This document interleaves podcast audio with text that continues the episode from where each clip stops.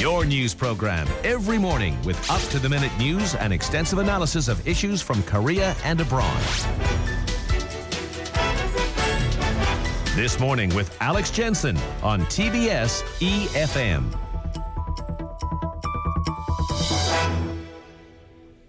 So at 7:41, Chinese President Xi Jinping and his Taiwanese counterpart, however he may refer to him, I think it was just Mr. They joined hands and held their first ever summit since the two sides split in 1949. And today we go over the significance of all this with Professor Andrew Nathan from Columbia University's Department of Political Science. Good morning to you from Seoul. Good morning. Uh, c- can you just take us through this meeting of Mr. and Mr., um, why they had to call each other Mr. and Mr., and, and your brief appraisal? Well, uh, mainland China, the People's Republic of China in Beijing, doesn't recognize Taiwan, the Republic of China on Taiwan, as an uh, as a sovereign state, and so they can't call the president of the Republic of China president.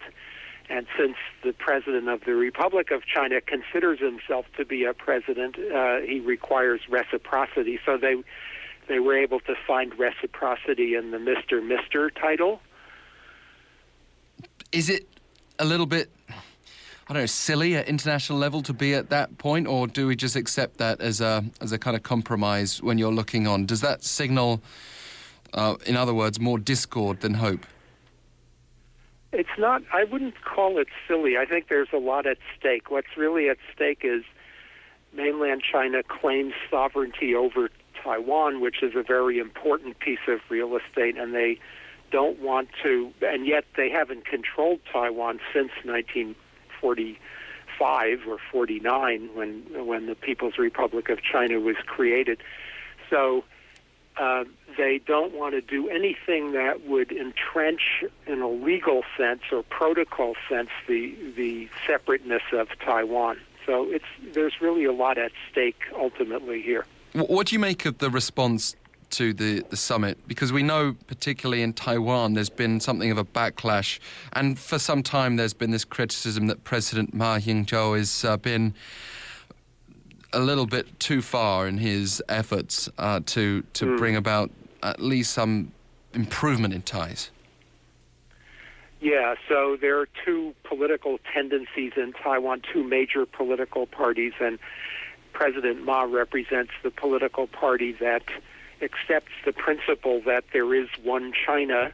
Um, they don't want to unify with mainland China in any near term, but they also don't want to declare independence because that would trigger a war and it would also violate their historical sense that there is one China. Mm. And the other party, the DPP, has historically been a pro independence party, although currently they also don't really want to pick a fight with mainland China.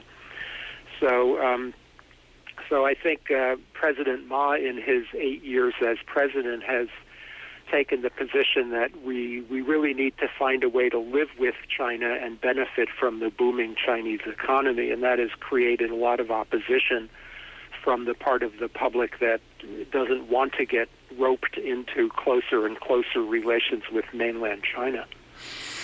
Yeah, the uh, assessment of the summit reminded me of the criticisms here in Korea of the first ever bilateral summit between President Park Geun-hye and Japanese Prime Minister Shinzo Abe. But the defense is also similar in the sense that, well, what could we really have expected? Uh, in this sort of icebreaker, it's the ice breaking itself that uh, has to be recognized, perhaps rather than the, the content of any outcomes. Would you agree yeah, with that? so, well, in a way. So I think the, the president of China, the People's Republic, for a long time has said, I'm not going to meet with you because it's going to make make it look like we are two equal presidents of two separate and and equal uh, countries, which is against the position that the People's Republic of China takes. And so he finally yielded on that point. He he didn't recognize the Republic of China as an independent country, but he did agree to stand, as it were, on the same platform as on a Mister to Mister basis. So, in that sense, equal. So that's a concession from the Chinese side, and I think the reason for that concession was they wanted to send a message to the voters in Taiwan that, um, you know, we can. There are great prospects if you continue the policy of President Ma of being cooperative and, and, and, and seeking common ground, but there's also a lot of risk if you diverge from mm. that policy and start to pick a fight with us. So he was trying to send that message to the voters, I think. Yeah, I mean, can Taiwan afford to, to go it alone? And, and how unrealistic is it for, for people to have this nationalist stance when obviously the People's Republic of China is not about to go away? Right.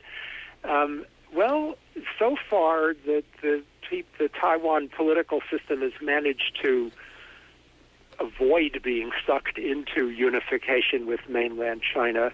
And part of the reason for that is a guarantee from the United States that the U.S. stands behind what American policy calls peaceful resolution mm. of the Taiwan issue, which is basically the U.S. deterring mainland China from using military force to solve this question.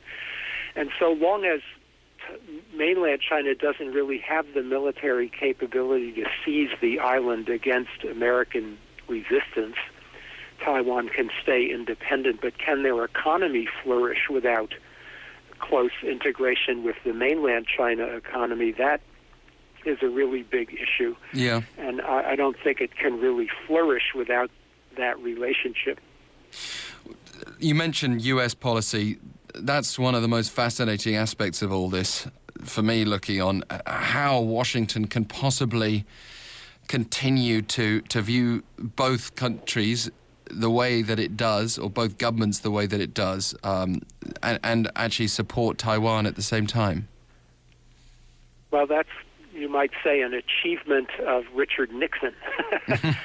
when Nixon visited China in 1972, the Chinese had said for a long time, we're not going to uh, open up any relationship with the United States until the U.S. stops supporting Taiwan. But in 1972, Mao Zedong really wanted a relationship with the United States because he was afraid of the pressure from the Soviet Union. So he said, okay, we'll, we'll, we'll put out our position in the famous Shanghai Communique of 1972. China will state its position, which is that nobody can interfere in the uh, Taiwan issue. And, and the U.S. will state its position in the same communique, which is that the U.S. insists upon peaceful resolution of the issue. And Nixon was able to get that into the communique, and it's continued to be the basis of American Taiwan policy. Mm. Does it make sense legally? Not, not so much, I guess.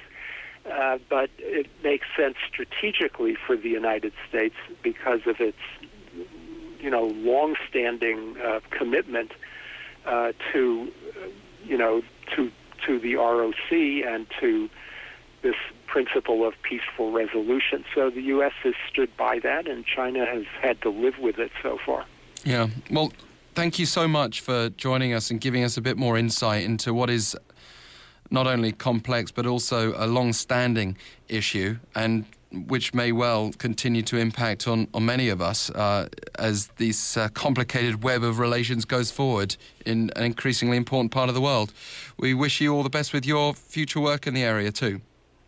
Thank you. Professor Andrew Nathan from Columbia University. Anyone is welcome to get in touch with us, and uh, one of the best ways to do that at your leisure, any time of day. If you want to offer us your feedback on our show as well, you can email us efm this morning at gmail.com.